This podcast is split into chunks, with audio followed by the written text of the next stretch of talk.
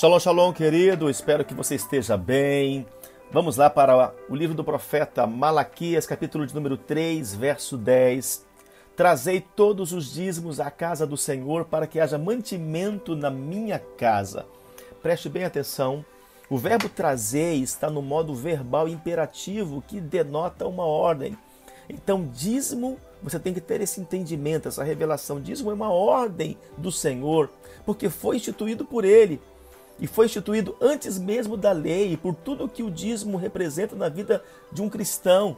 E é isso que eu quero falar com vocês, porque também lá em Malaquias, capítulo de número 3, volta aí dois versos, lá no verso número 8, está escrito assim: Roubará o homem a Deus, todavia vós me roubais e dizeis em que te roubamos? E ele responde: nos dízimos e nas ofertas. Então, o dízimo é aquilo que nós precisamos devolver a Ele. Se nós não devolvemos dízimos e ofertas, nós estamos roubando de Deus. O dízimo significa dar a Deus 10%, pelo menos 10% da nossa colheita, porque a palavra dízimo, ela vem do grego, desculpe, do hebraico decimare, que significa também a décima parte. Então o dízimo, ele é o reconhecimento de que tudo que temos pertence a Deus e que somos apenas despenseiros, administradores, agradecidos da sua provisão. Meu Deus, que tremendo isso! O dízimo ele é uma consagração que nós fazemos ao Senhor como uma demonstração da nossa aliança com Ele. O dízimo não procede da lei, ela é muito anterior à lei. Mas o dízimo procede de um coração grato a Deus, que reconhece a sua superioridade, o seu livramento, a sua proteção, daquele que guarda a sua aliança, a aliança dele para conosco para sempre. Então a aliança precisa continuar, precisa permanecer, porque a aliança dele permanece sobre nós e a nossa também precisa permanecer. Mas vamos lá no dízimo na antiga aliança, em Gênesis capítulo 14, verso 17. Após voltar Abrão de ferir a Kedorlaomer e dos reis que estavam com ele, saiu-lhe ao encontro o rei de Sodoma no vale de Savé, que é o vale do rei, Melquisedeque, rei de Salém, trouxe pão e vinho, era sacerdote do Deus Altíssimo. Olha só, ele era rei e sacerdote, essa é a nossa visão, uma geração de reis e sacerdotes. Abençoou ele Abraão e disse: Bendito seja Abraão pelo Deus Altíssimo. Veja que ele representava o próprio Deus, que possui os céus e a terra, e bendito seja o Deus Altíssimo, que entregou os teus adversários nas tuas mãos, e de tudo lhe deu Abraão o dízimo de tudo. Na antiga aliança, antes mesmo de Deus entregar as leis a Moisés, Abraão, servo de Deus, depois de ter tido vitória na batalha, tenho certeza que você cada mês tem vitória na sua batalha, você consegue trazer uma colheita para sua casa, para sua mesa. Ele reconheceu a mão de Deus em sua vida e ele consagrou o dízimo daquilo que havia recolhido na guerra, porque assim aconteciam as vitórias. Quando se vencia, um rei se apropriava de todo o despojo daquela guerra. Então, esta é a primeira menção na Bíblia do dízimo. Quem havia dito a Abraão que lhe era necessário consagrar o dízimo? Pense nisso. Não havia lei de Moisés ainda. O que moveu o coração de Abraão a dar o dízimo a devolver a décima parte foi um coração fiel e grato a Deus pela vitória que havia obtido na difícil guerra.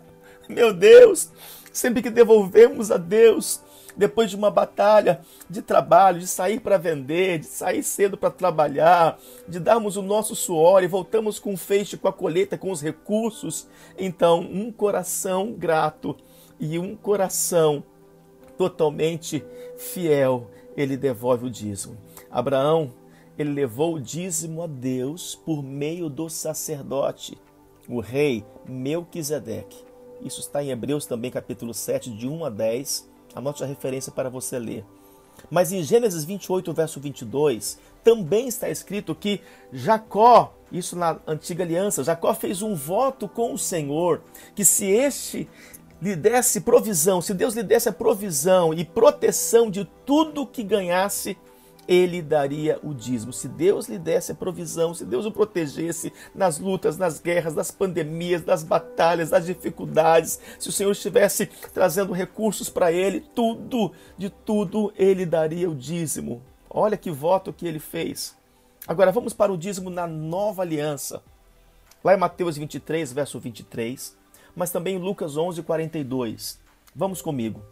Olha o que Jesus está dizendo: Ai de vós, escribas e fariseus, hipócritas, porque dais o dízimo da hortelã, do endro, do cominho e tendes negligenciado os preceitos mais importantes da lei: a justiça, a misericórdia e a fé. Essas três chaves: justiça, misericórdia e a fé. Devíeis, porém, fazer estas coisas, ou seja, devolver sim o dízimo da hortelã, do endro, do cominho, de tudo aquilo que é vossa colheita, sem omitir aquelas. Vocês têm que fazer isso. Vocês não podem omitir essas coisas. Então, não devemos apenas nos contentar em trazer apenas os dízimos, mas também as ofertas com amor. E Jesus é o nosso maior exemplo. Ele se entregou por mim, se entregou por você, deu a vida pela sua humanidade. Em 2 Coríntios 8, verso 9, está relatado que a oferta de Jesus ela foi sacrificial. Então, se nos entregarmos a Deus, não teremos dificuldade em consagrar nossos bens materiais ao Senhor. Toda pessoa que realmente se entrega a Deus não terá dificuldade de consagrar os seus bens materiais ao Senhor, a sua colheita ao Senhor. É impossível, querido, amar a Deus e você não manter um coração fiel. Não tem como você dizer que você ama Deus e você não provar a sua fidelidade, a sua liberalidade a Ele. Entenda isso. Agora, como deve ser praticado o dízimo? De maneira contínua e sistemática. Contínua, não é esporádico. Um mês que eu posso, um mês que eu consigo. Não. A sua fidelidade está nisso. A fidelidade não é um mês sim, outro não. A fidelidade, você que é casado com a tua esposa, não é um mês sim e outro não. É a fidelidade contínua. Então a palavra de Deus, as escrituras sagradas nos orienta a devolver o dízimo de maneira contínua e sistemática. Entenda isso. Qualquer interrupção da devolução do dízimo pode ser uma brecha, se torna uma brecha para o inimigo operar. Por isso lá em Eclesiastes 11, 6 está escrito: Semeia pela manhã a tua semente e à tarde não repouses a mão. Não pare, seja contínuo porque você não sabe qual prosperará, se esta, se aquela ou se ambas igualmente serão boas. Então, o dízimo é a consagração de tudo aquilo que você recebe. Antes de qualquer um outro uso, separe a parte que é correspondente a Deus, como priazia. E em 1 Coríntios 16, verso 2, fala também sobre essa prosperidade que nós precisamos entregar conforme a nossa prosperidade. Então o dízimo tem um valor já estabelecido, de forma que todos precisam entregar proporcionalmente ao Senhor conforme as suas colheitas. É importante que você entenda isso. Onde que eu entrego os dízimos? Na casa do Senhor. Por isso está escrito: trazei todos os dízimos à casa do tesouro. É onde você recebe a revelação, onde tem a palavra, onde você recebe paternidade, onde você recebe cobertura, onde você recebe o alimento. É ali onde você tem uma liga, onde você está ligado. Então entenda que os dízimos, embora estejam nas suas mãos, não te pertencem, são do Senhor e devem ser utilizados na obra do Senhor pelas autoridades constituídas, por quem Deus constituiu para administrar e deve administrar muito bem. E as bênçãos alcançadas por essa fidelidade dos dízimos,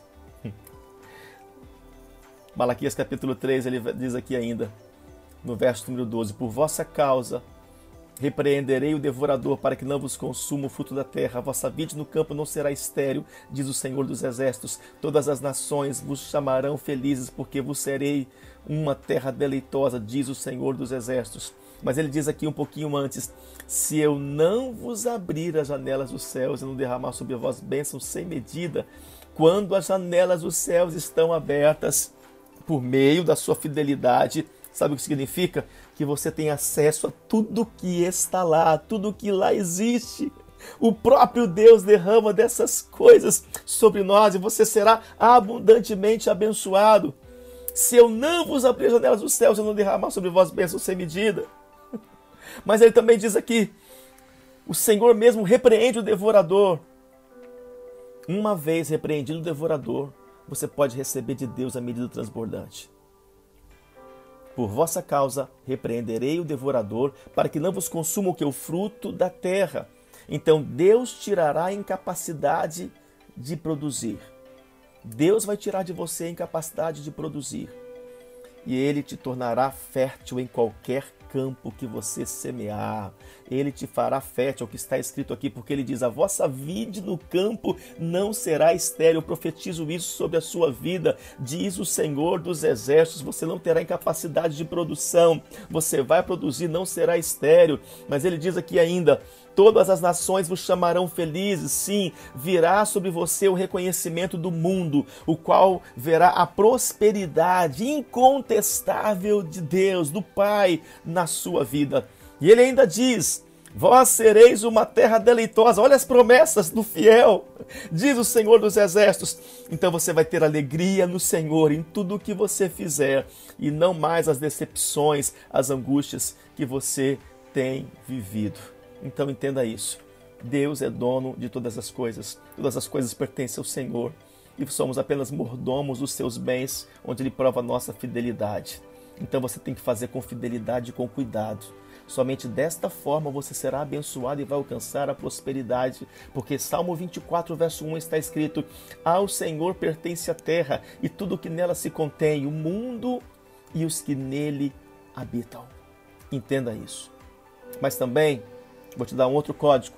A prática do dízimo te dá autoridade contra o cortador, o migrador, o devorador e o destruidor. Devorador é o nome de uma entidade maligna que destrói o fruto que um filho de Deus deveria colher.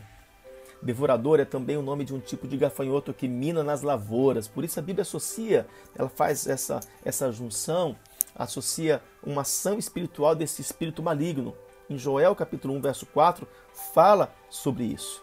Então, entenda que o Senhor quer te dar autoridade. O próprio Senhor vai repreender todo devorador e te dá autoridade contra o cortador, contra o migrador e contra o destruidor. Que o Senhor te abençoe poderosamente, que você possa viver os frutos dessa fidelidade contínua em nome de Jesus. Amém, amém e amém.